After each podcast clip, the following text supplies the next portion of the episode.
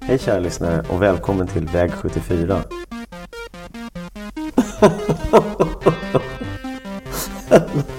jag trodde jag skulle greja det. Men det hör till. Ja, det hör till.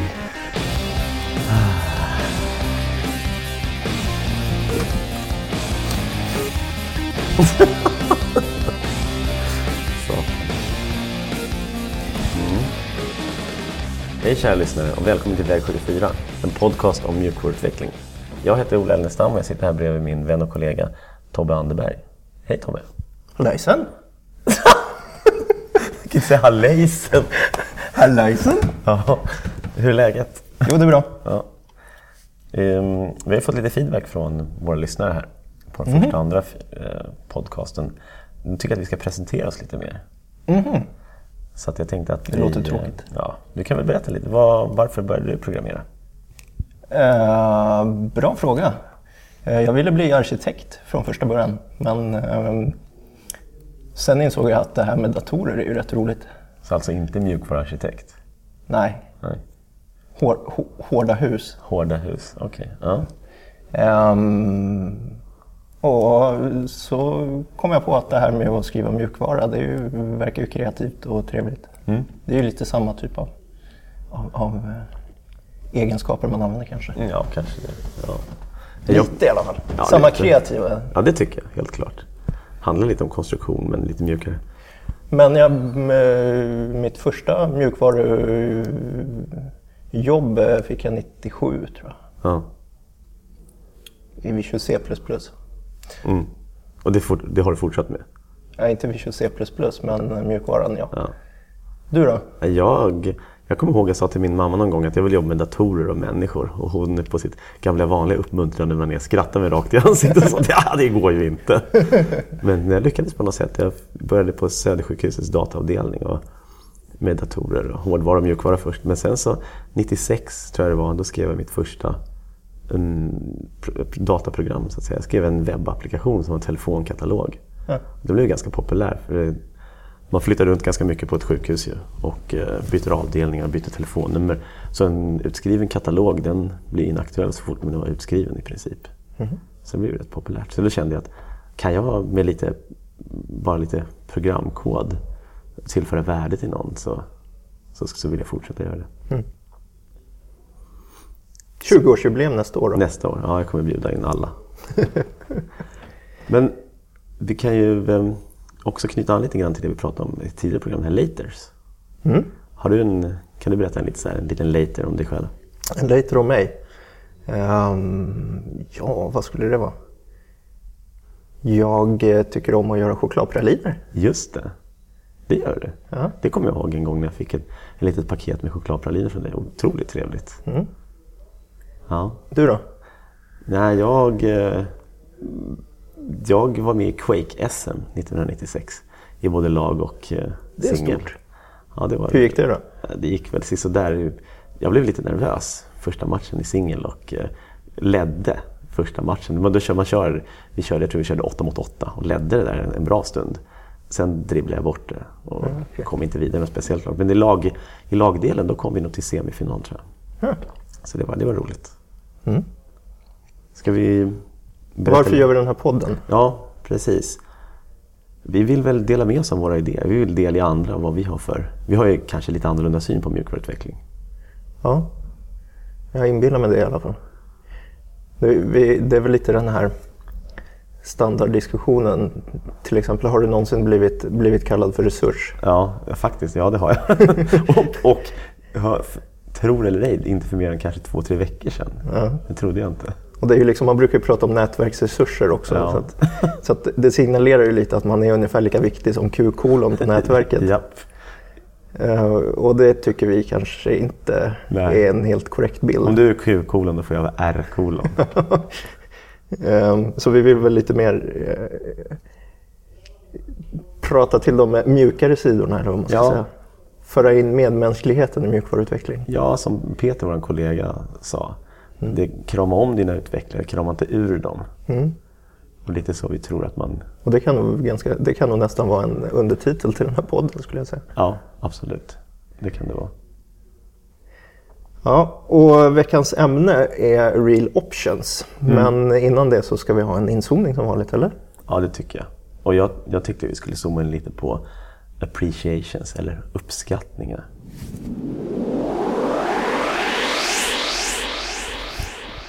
Jag tycker att appreciations och vi kan väl säga uppskattningar, eller vi kommer väl kanske blanda de där två termerna, men det är uppvikt... Vad är, vad är en uppskattning till, för det första? Ja, det handlar alltså inte om eh, estimat. Nej. Utan det handlar om sådana saker som att eh, Tobbe, jag uppskattar dig verkligen för att du la ner lite extra tid och skrev ner några stolpar inför det här avsnittet som vi kunde sitta och titta på när vi pratar. Så någonting så här ärligt. Och jag gillar dig för det här, eller uppskattar dig för det här. Ja. Och jag tror att det är viktigt. Eh, dels för att, att man visar sin uppskattning för, för sina medmänniskor. Och det bidrar till ett mycket trevligare klimat. Jag, jag tror att det bidrar ganska starkt till ett säkrare klimat. Det som vi pratade om förra podden, eller förrförra podden. Att man vågar göra saker. Man vet att man, man uppskattas för det man gör. Men hur menar du, man ska, använda, ska man använda det här jämt och ständigt, liksom, från och till hela tiden? Eller? Nej, men så fort man känner någon genuin, man känner för någon genuint sådär. Ja, tack. Liksom. Jag, jag uppskattar att du stöttade mig. Vi höll på och skulle göra en knepig update i SQL-databasen. Och när du hjälpte mig och stod bredvid, det kändes som bara att, bara att du stod bredvid mig gjorde att jag blev säkrare. Så att ja, jag tycker att man ska använda det så fort man får den här känslan. Jag vet att Ester och Diana har använt det här ganska ofta på sina kurser när vi har varit med. Att de Ja. öppnar dagen med en vända appreciation så att man var och en får... Precis, du pratar om Esther Derby och Diana Larsen. Ja, precis. Mm. Och det, det är en väldigt bra start på dagen tycker jag. För det sätter en, en eh, positiv ton liksom, Det direkt. det. Istället för att man bara kastar sig över någon form av agenda. Det här ska vi dra igenom idag. Bla, bla, bla. Så öppnar man dagen med att man visar sin uppskattning inför de som är där. Och kanske också för, för att man har någon föredragshållare som man gillar, eller tvärtom. Föredragshållaren visar sin uppskattning för att det finns en publik att prata inför eller till. Ja, nej men jag, jag, tycker, jag gillar det mönstret. Det, Och man ska ju fokusera på det positiva då inte säga jag uppskattar att du, att du gjorde det här och det här. Men kan du inte göra det lite tystare nästa gång? Nej, exakt så. Det måste ju vara genuint. Och det, det ska vara vänt till en person, kanske två. Ja, precis, det är väldigt viktigt att det blir personligt för det är då det känns också. Mm. Det då, det då ja, att bli uppskattad som grupp, det värmer inte lika mycket Nej. som att få en personlig uppskattning. Nej, jag skulle säga är det tio personer i den gruppen så är det mindre än en tiondel. Ja. Får man en personlig uppskattning så är det 100 procent och kanske lite till för det är så ovanligt att få en uppskattning. Ja, precis. Och hur reagerar man på en uppskattning? Jag tycker att det, det är väldigt svårt. Första gången någon säger så här, Ola, jag uppskattar dig för det här och det här. Då brukar man vifta bort det. Äsch, det var väl ingenting. Eller så här. Men jag tycker att det, man kan börja med det. Det korrekta svaret är att säga, börja säga tack. Mm. Och sen kan man ta det därifrån. Tack. Jag, jag, jag förstår vad du menar. Eller sånt där, lägga till. Men tack. Ett, ett, ett enkelt tack.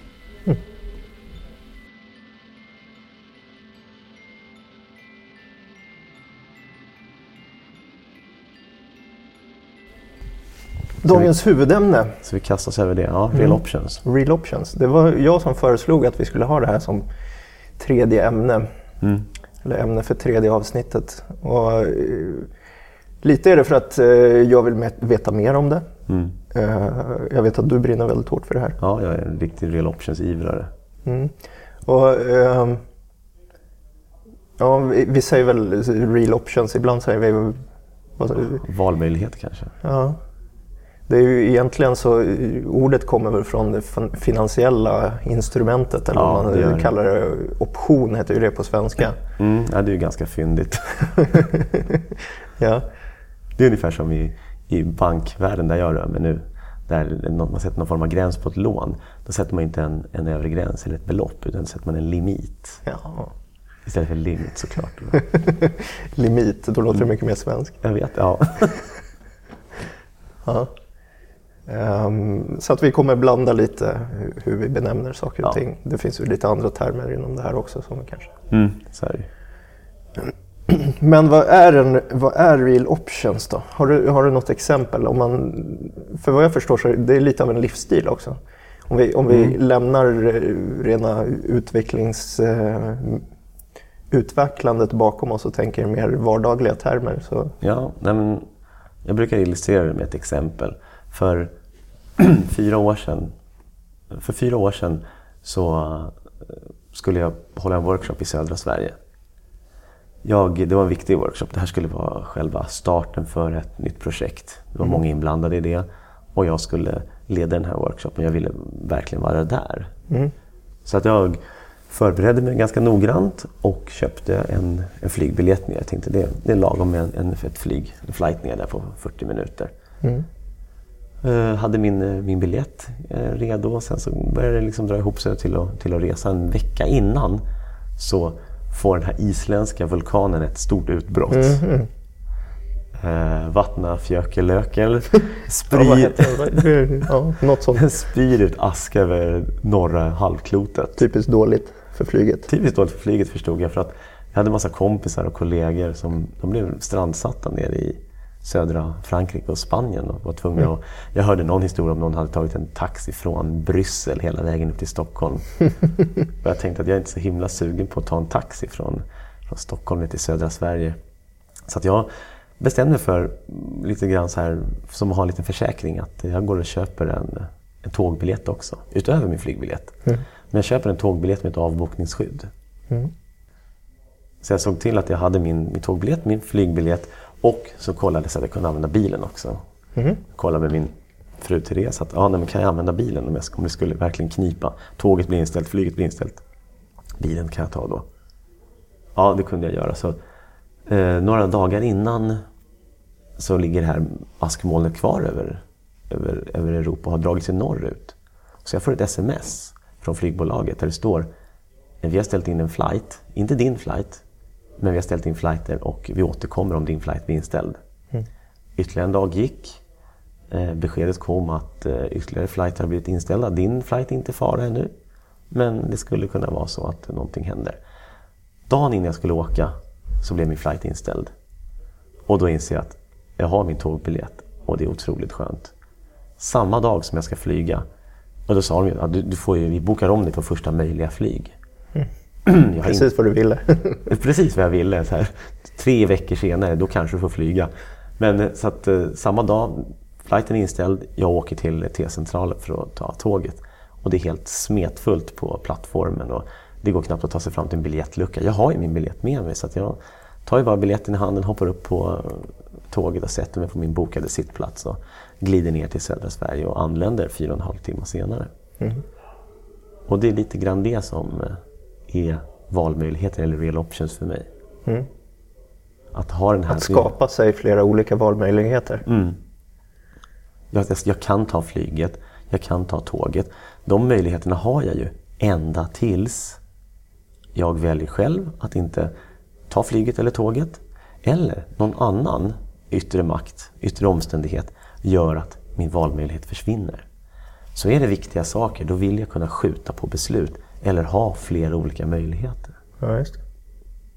Jag kom på ett eh, till exempel där, alltså min, det är inte um, min egen historia, men jag minns för två år sedan eller något sånt där så var den här konferensen Öredev mm. nere i Malmö. Ja. Och eh, våran eh, vän JB Reinsberger och Sarah Reinsberger skulle komma dit. Mm.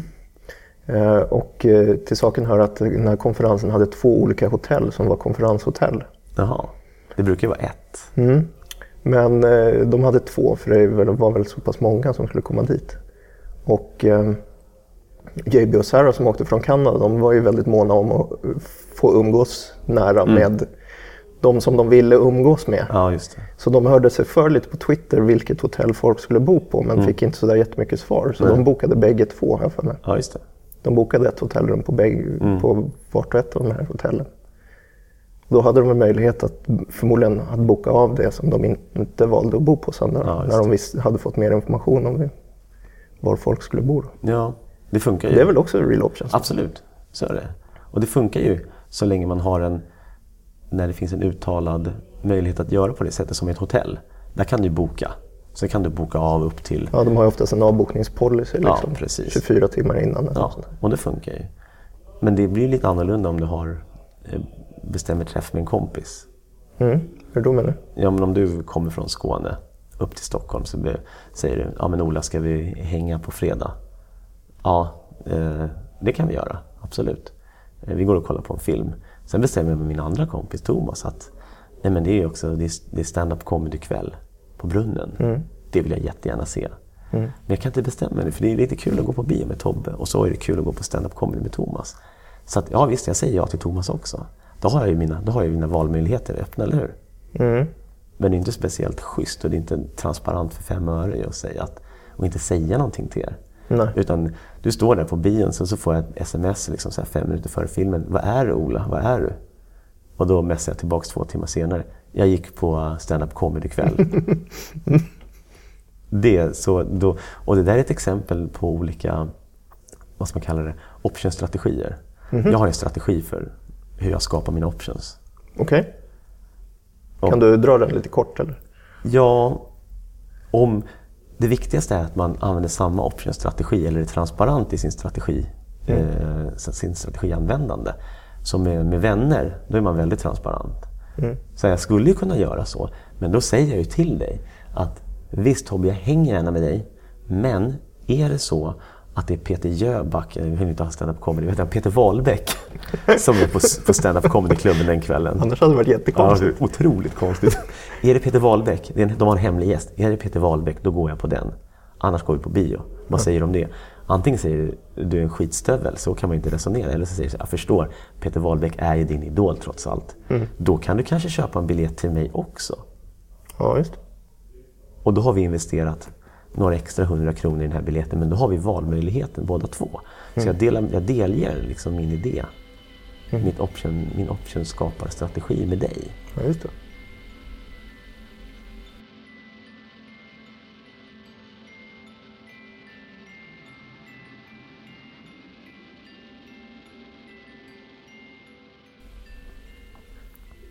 Och tänker, det viktiga i det här är att man vet att det är en valmöjlighet och inte en, ett åtagande. nej, eller? precis.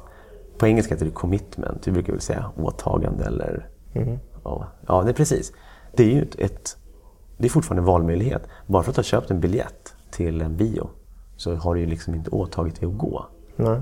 Det är egentligen inte förrän du kliver in på bion som du säger, ja, men okej, jag går på bio då. Du kan ju också för all del gå ut efter halva bion. Men då kommer det lite så här psykologiska aspekter in också. Så, ja, men, ja, nu har jag ändå sett halva filmen, varför ska jag inte se hela? Och det känner vi igen från mjukvaruprojekt också, eller hur? Ja, nu har vi köpt två Oracle-licenser. Nu är det klart vi måste använda dem.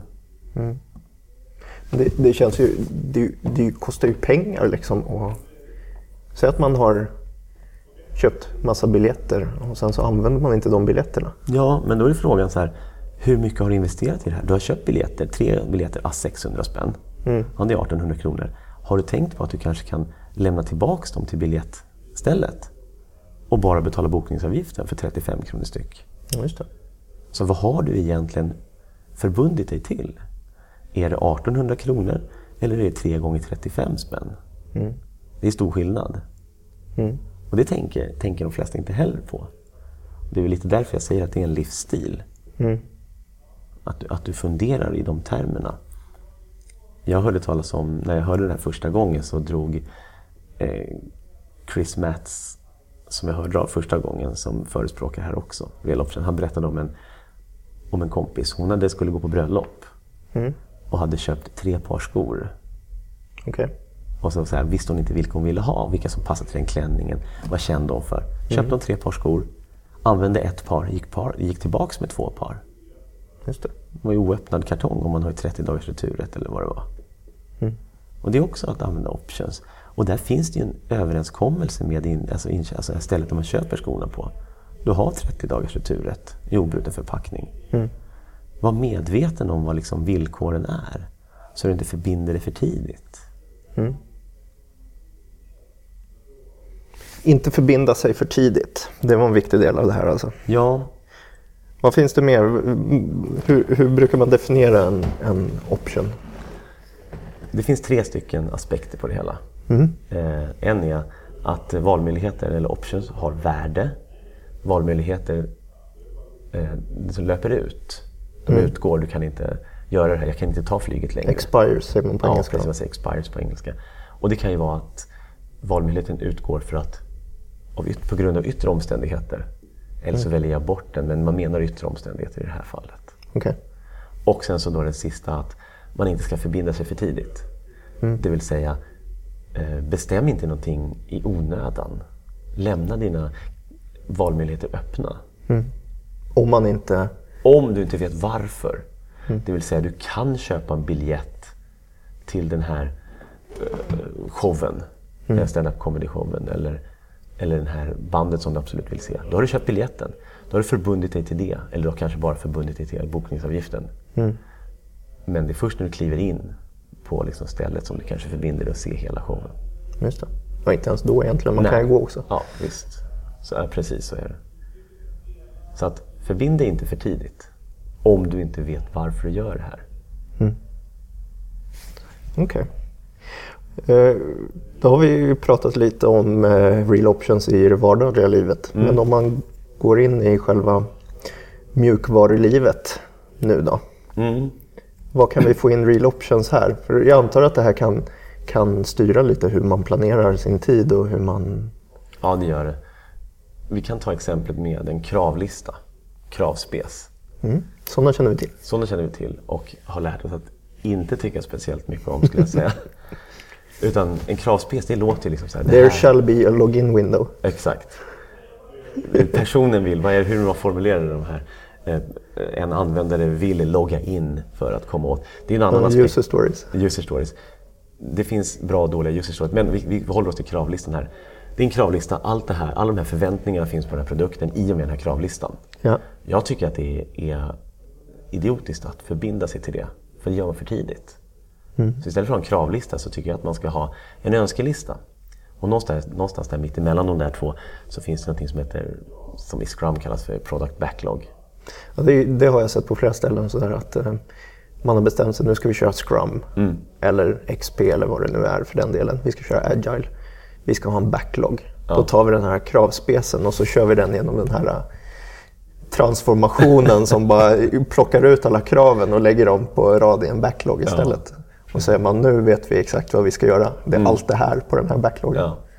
Så din kravspec heter egentligen Product Backlog. Ja, och är istället en, en eh, tabell. Som kanske sorteras om. Ja. Väldigt sällan. ja. Ja. Men, men jag brukar Men fortfarande allt ska med liksom. Allt ska med. Ja, det, jag tycker att det där är önskelista är ett bättre namn. Det, har en, andas ju en, an, det har en annan andemening. En önskelista, det, då hör man direkt på att det där kommer inte komma med. Mm. Om man inte är min treåring. Nej, som skrev en önskelista i jul och förstod inte alls varför hon inte fick allt. nej det, det förstår jag. Det måste komma som en chock. Snålfarsan slår till. Ja. Jag höll på att komma en lång utläggning här om att projektledare är som treåringar. Vi borrar inte ner oss i det. Nej, men så är det. Eh, Så jag ser... eh, Ja, en önske, att kalla det för önskelista och önskemål signalerar att det, eh, kanske allt kommer inte komma med. Eller allt kommer inte komma Nej, med. precis. Och då har du inte förbundit dig till Och det. det är det du önskar dig mest som Ja. är viktigast. Precis, och där kanske du ska se till då. För det första då så förbinder man sig inte till, till saker utan i, i förskott. Eftersom du säger det är inte en kravspec längre. Det här är, vi, vi har valmöjligheter på den här listan. Du har inte förbundit dig till saker. Och sen saker som är riktigt viktiga, som ligger på topp tre. De ser ju till att du kan genomföra på olika sätt. Det vill säga, topp ett-grunkan är kanske att ta dig till södra Sverige för att hålla en workshop. Ja, Och det finns valmöjligheter på hur du gör det. just det. Du kan göra det på tre olika sätt. Du kan åka bil, du kan åka tåg, du kan flyga. Och där kommer också, vad ska man säga, set-based eh, exekvering in i det hela. Jag vet inte vad man säger på svenska. Mm, nej, jag vet inte heller. Mängdbaserad eller vad. Ja, något sånt. Ungefär som, alltså för att illustrera set-based så kan vi ta exemplet med att eh, vi ska planera, du och jag ska ses. Då kan vi antingen säga så här, ja men Tobbe, vi, eh, ska vi hänga lite på fredag? Och då säger du så här, ja, nej det går inte förresten, nej. Jag kan inte hänga på fredag. jag, det, eh, lördag, Ola, vad sägs om lördag? Ska vi hänga då? Mm, ja, nej det går inte. Då Per Karstenrep med Anders Glenmark. Eh, och då säger du söndag. Och så studsar vi fram och tillbaka sådär. Och det, det, det, märker- det går ganska fort i en konversation med två. Ja. Men är det fem pers som ska planera, Ja, då blir det många bollningar hit och dit. ja, antingen så blir det sjukt många mejl Ja. eller så blir det bara virrigt och stirrigt eller både och. Mm. Utan då är det bättre att kasta upp alla tider som du kan. Jag Det kan finns ett bra verktyg för det, Doodle. Doodle, ja. Precis. Doodle. Doodle är set-based planning. Doodle.com Då lägger man upp ett antal tider och sen så markerar var och en vilka av dem som de är lediga. Precis. Och då kan man se vilken tid som flest kan på. Ja. Förhoppningsvis alla, men det behöver, man har fortfarande möjligheten då att, ja. att ta bara den där flest kan. Precis. Säg att ni är sex personer. Det är fem stycken som kan på onsdag den sjunde. Och så är det på torsdag den åttonde så kan fyra och så tisdagen så kunde lite. Då ser man, okej, flest kan den här. Vi kör på den här dagen. Ja. Eller så börjar man om och så tar man, så här, tittar man ändå fler datum. Mm. Vi tittar ändå längre fram i tiden. Och den som inte kan får fortfarande möjligheten att planera om sin Absolut. och komma dit i alla fall. Ja, så är det. Ehm, just det. Det- Vi använde det där, kom jag på nu, eh, i ehm, ett eh, tidigt projekt jag var med i också. Um, Vadå set-based planning? det är väl mer set-based execution då. Okej. Att det var någon feature som skulle implementeras och så blev det lite konflikt mellan två viljor hur det skulle göras. Att nej, så här ska det göras. Nej, det är fel. Jag tycker det ska göras så här. Och då efter ett tag så insåg vi det att det verkar väldigt ineffektivt att bara stå och käbba.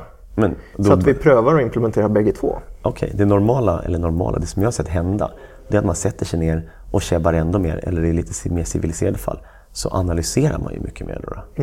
Men ni gjorde inte det då?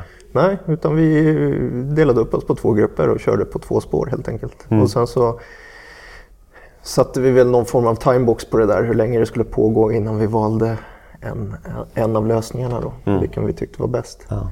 Jag tror att det eh, slutade med att eh, det ena, den ena gruppen insåg att eh, den lösningen kanske inte var helt, helt genomförbar och så scrappade de sin lösning i förtid. Liksom. Och så körde vi vidare på den andra. Då. Men det, det knyter ju an lite grann till att kunna att våga göra en sån grej.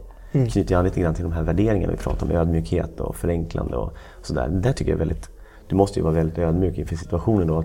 Okej, vi har hållit på här nu i tre veckor med det här, Ja. men vi hade fel. Mm. Det är tungt att ställa sig upp och säga det. ja, det sitter långt inne. Ja. Mm, nej, men vi håller också på just nu faktiskt med en liknande grej. Vi gör också två saker, eller vi gör inte två saker vi gör samma sak på två olika sätt samtidigt. Och det kan ju tyckas vara väldigt ineffektivt. Mm. Men då kommer vi upp, då kommer vi på alla sätt som är fel med båda respektive sätten.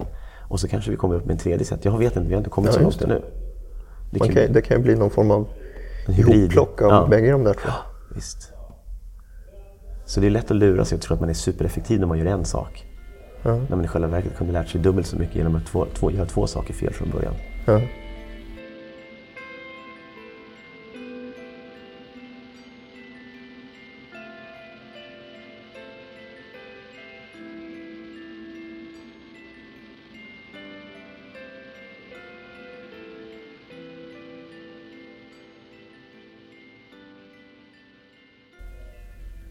Jag får så här um, Git i huvudet. Git måste vara ett väldigt bra real options-verktyg som vi har fått. Ja, jag älskar Git. För egentligen en featurebransch i Git är ju, är ju en option. Absolut. Det är inte ett commitment förrän du har committat koden, eller hur? Ja. Den löper ut antingen när du mergar in din feature Ja, i huvudbranschen på något vis. Eller när du scrappar din featurebransch, om du tar bort den helt och hållet. ja. Man kan ju för all del låta dem ligga och skvalpa där hur länge som helst. Då Visst. kommer du ha den optionen öppen. Precis. Och sen så, du, där är det lätt att förstå eller se kanske att kostnaden ökar hela tiden för att hålla den här valmöjligheten öppen. Ja, ju äldre featurebranschen blir så kommer det bli svårare och Ja, svårare. den och- divergerar ju mer och mer. Mm, precis. Och det är lite grann som när du ska boka en flight. Det blir ju det blir det dyrare och dyrare. Ju närmare... Flightdatum man ja, kommer, ja. precis. Just det. Så att investera i SJ till exempel, då kan man ju köpa en biljett för jag vet inte hur många kronor, inte många spänn, åka till Göteborg. Jag vet inte, vi kanske uppmuntrar folk att hogga biljetter här nu. Men, eh, och så, så kan du ju köpa den biljetten tre månader i förväg. Då har du valmöjligheten att åka. Och hälsa på farmor i Göteborg. Eller vad du nu vill göra. Bokar du den biljetten 90 dagar i förväg, då är den ju billig. Bokar du den två dagar före julafton, då är det inte billigt längre. Just. Men det, man kan ju också dra på sig onödiga kostnader. Alltså, jag skulle till London eh, för några år sedan och då, då gjorde jag just det. Jag köpte två biljetter till en konsert, till ett band som skulle ha en återföreningskonsert. Och köpte den om som, och så hoppades jag att jag skulle vara i London den dagen. Jag skulle åka i, i den vevan. Men så visade det sig att jag kunde åka en dag tidigare, så kunde jag se det här bandet. Så slutade det med att jag och en kompis gick och såg den. Men så gjorde jag samma sak för ett halvår sedan. Eh, samma band, på samma ställe faktiskt. Och då tänkte jag men det här ska bli kul att se. Så köpte jag tre biljetter så jag och en kompis, två kompisar kunde gå på det här. Men sen så körde det ihop sig för dem och då kände jag att ja, men, jag har ingen lust att åka till London själv. Och då hade jag dragit på mig lite kostnader. Men, Då lät du bara de biljetterna vara? Liksom. ja, brinna in eller vad man ska kalla det. Ja. Då hade det gått så långt att jag inte kunde sälja tillbaka dem till, till stä- inköpsstället. Hade jag varit lite snabbare så hade jag kunnat hinna med det också. Avboka dem där. Men det kan fortfarande vara värt att ha tycker- den möjligheten? Ja, jag tyckte det då. För du hade förmodligen inte kunnat få biljetter om du Nej, precis. Det är lite, kvällen innan lite, kom på precis. att ja, jag vill nog se dem. Och pre- ja, framförallt i London, kvällen innan. bara- Det är inte så att jag bara, ah, nej men då jag fixar hotell och flyg. Ja, precis. Nej. Vi har inte riktigt touchat vid det här. Vi har snackat om väldigt kodnära. Mm. Och, och lite så här hur man, hur man planerar. Men jag tycker vi ska kanske lyfta det här ändå högre. Just det. Att, alltså på någon form av? Projektplanering eller vad, Ja, vad ska man säga? Eller affärs, ja. Och då, Visst kommer det här lite från, från, eh, ehm, från business-sidan, eller? Ja, jag vet inte. Jag tror att det är en flört med business, helt klart. Att kalla det för real options är väl en flört med, med finansvärlden om inte annat. Ja, just Jag skulle säga att det kommer därifrån mest av allt. Men det som lite grann andas samma sak är ju lean startup tycker jag. Hela den rörelsen. Den kanske förtjänar ett eget avsnitt, men vi kan ju kanske Okej, ja det gör det. bara så lite snabbt. Precis, där pratar man om MVPer. Minimum, minimum eller minimal viable, Viable product. product. Det. Och jag kan väl, kan väl översättas med så här, minsta möjliga sak vi kan ha innan vi går live och kanske tjäna lite pengar på det här. På något sätt. Så. Och, och det är ju en, en valmöjlighet man har. Man kan hålla på med flera MVP samtidigt. Det, det förespråkar väl inte Lean Startup så mycket. Då, men jag skulle nog mer fokusera på att där vi kan uppnå den här MVPn på flera olika sätt. Där har vi ett lite set-based tänk. Ja, just det. Men så bryter man ner det där också till väldigt, till verkligen så minimal, minimum. Till absoluta minimum som vi kan uppnå. Så jag tror att vi, vi dyker in i det här med lean startup lite mer sen. Och kanske kopplar tillbaka till real options. Men där har vi det tänket. Mm.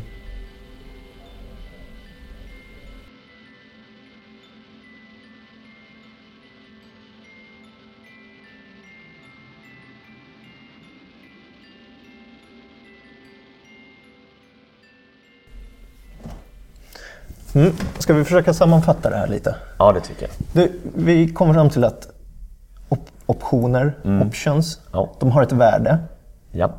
De går ut. Eller expirar. Ja. Det fi- finns ingen riktigt bra svensk Nej, men, term nej, precis. Och antingen så är det på grund av en yttre omständighet. Eller så är det för att du själv väljer att inte utnyttja den. Ja, just det.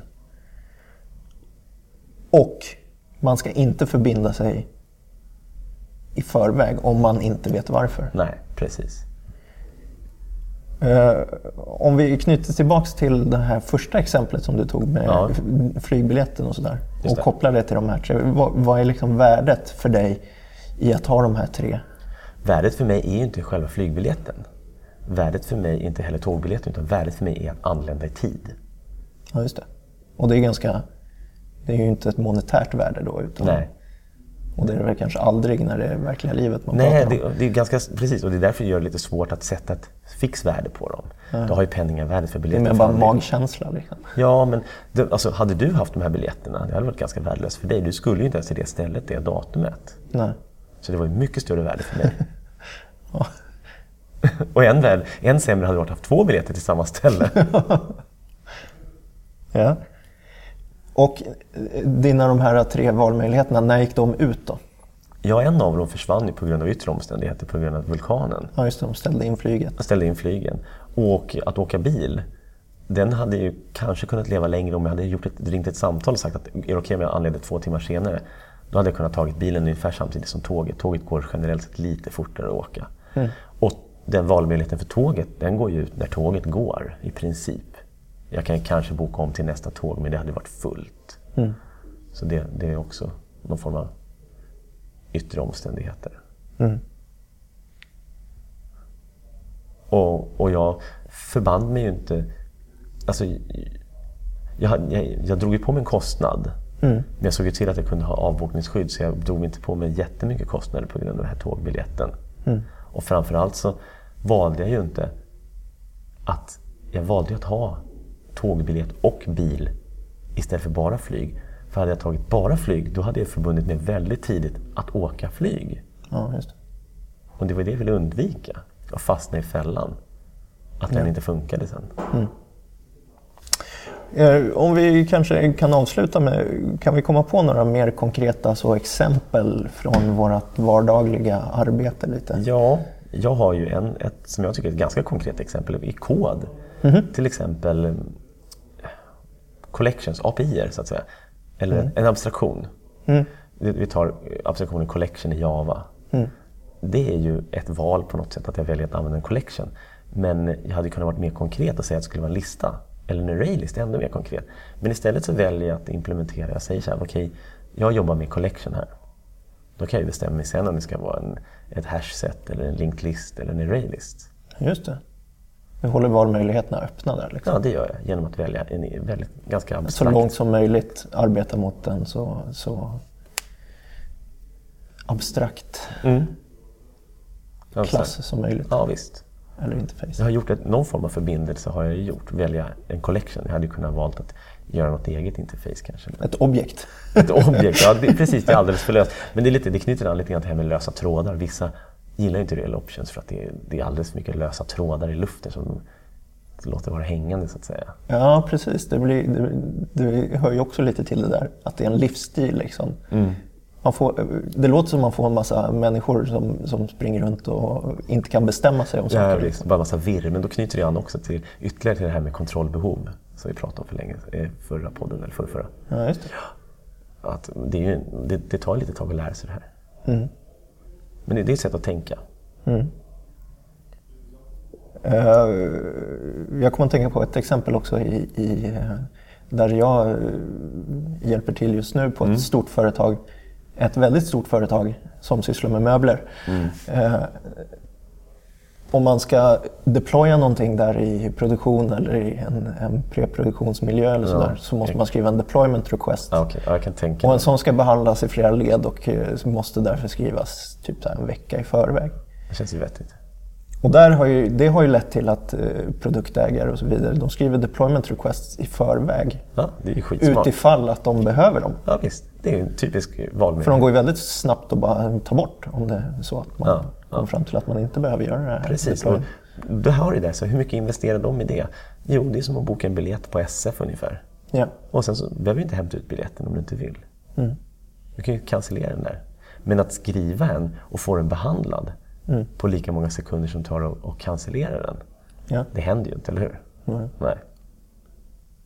Och det, där, det, är, det är ju faktiskt ett sånt exempel där man kan tänka lite längre. Att, för det är väldigt lätt att bara tro att min commitment är att, att jag ska skriva, det tar en vecka att göra en deployment request. Då måste vi planera våra deployments en vecka i förväg. Ja, jag ser det. Det är ganska reaktivt. Ja. Och jag ser det här Real Options som en väldigt proaktiv grej. Ja, just det. Du investerar lite, lite grann upfront, men får ganska mycket värde av det, eller valmöjligheten. Ehm, Så att, Och det är ett, lite, ett nytt sätt att tänka. Att man, man behöver tänka, om man säger så. mm, det, Behöver ja, tänka i förväg. Kan jag göra det här så att jag inte behöver ta beslutet nu? ja, visst. Jo, men jag tycker att det, går lite... Om man drar återigen till kod då, då så API-er. Ja, just det. Där, där eh, förbinder du också till någon form av protokoll, snacka med varandra. Mm. Men, Men du, exakt hur det ser ut inunder, det behöver du inte. Nej, varken på båda sidorna. Du bestämmer, vi har, satt, vi har kommit överens med protokoll. Bra, så går du till din kammare, jag går till min kammare. Gör vårt. Och så implementerar du. Sen så kan man ju ändra i protokollet för all del, men vi förbinder oss inte till, mycket, till någonting mer än vad vi... Typ, vi förbinder oss inte för tidigt helt enkelt. Just det. Sen finns det en massa olika trick med API man kan göra. Man publicerar på olika URL, version 1, version 2 etc. Så låter man version 1 ligga kvar. Då har ju liksom en konsument av protokollet eller API då, då, valmöjligheten att köra version 1 eller version 2. Kanske gå upp på version 2 beta eller något sånt där. Mm. Så att rent, rent, konkret så kan man ju då alltså hela tiden fundera lite på det här. Mm. Att måste jag ta det här beslutet nu eller kan jag Kanske. göra på något annat sätt så jag kan skjuta på det? Ja visst, och hur mycket behöver jag investera för att skjuta på det? Och hur mycket har jag egentligen förbundit mig till? Just det. Tycker det sammanfattar ganska bra. Mm. Så att det är väl dags att kasta oss över den sista programpunkten. Mm.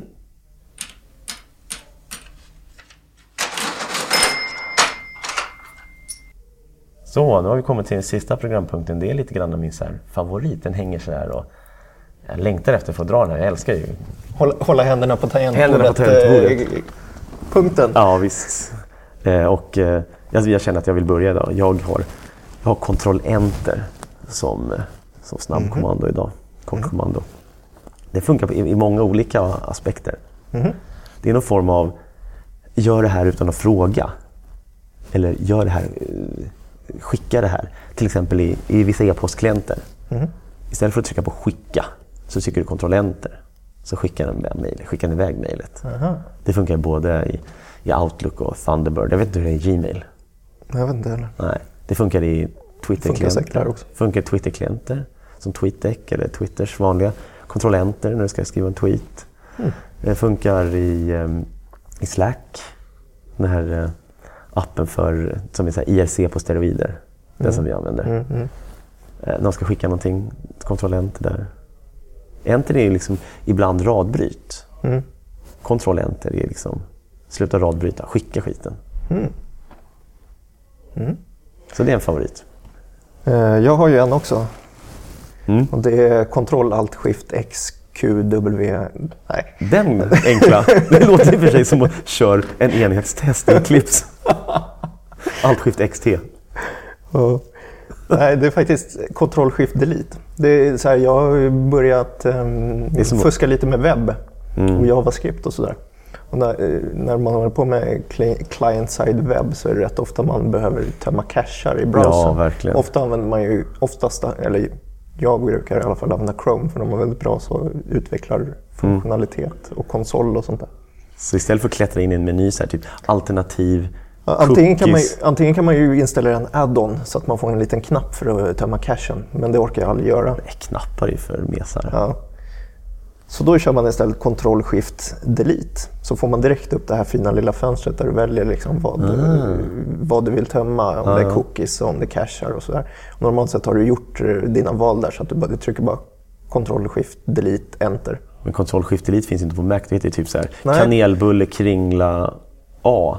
Det finns ingen delete framförallt på ett Mac-tangentbord. Nej, det. det är eh, onödigt. Det är, eh, på Mac så är det command, shift och backspace. Okej. Okay. Så, typ. Får du samma sak. Ja, ja, ja. Ja, ja det är bra. Mm. Coolt. Var det allt eller? Jag tycker det. Hur gör man om man vill nu komma med feedback till oss? Just det, då kan man mejla oss, eller hur? Ja, på podd at agile.se. Ja. Och sen kan man hitta oss på Twitter. Ja, just det. För de som är så sociala media. Ja. Och då heter du att Elnestam. Mm. Och jag heter att Tobbe Anderberg. Ja. Sen kan man ju komma i kontakt med oss via rörpost va? Kan man? Ja, det tror jag. Tror nej, att, nej, jag det, där det la vi ner. Det var någon som försökte trycka in något olämpligt i våningen under. Så att röret, röret funkar inte upp till oss nej. längre. Men det var väl Ja, det var därför vi la ner det. Ja. Nej, det är väl det. Det är mail. Telefax. Mail, telefax. Teleprompter. Jag tror att vi stänger dagen där. Tack för att ni har lyssnat. Hej då. Hej.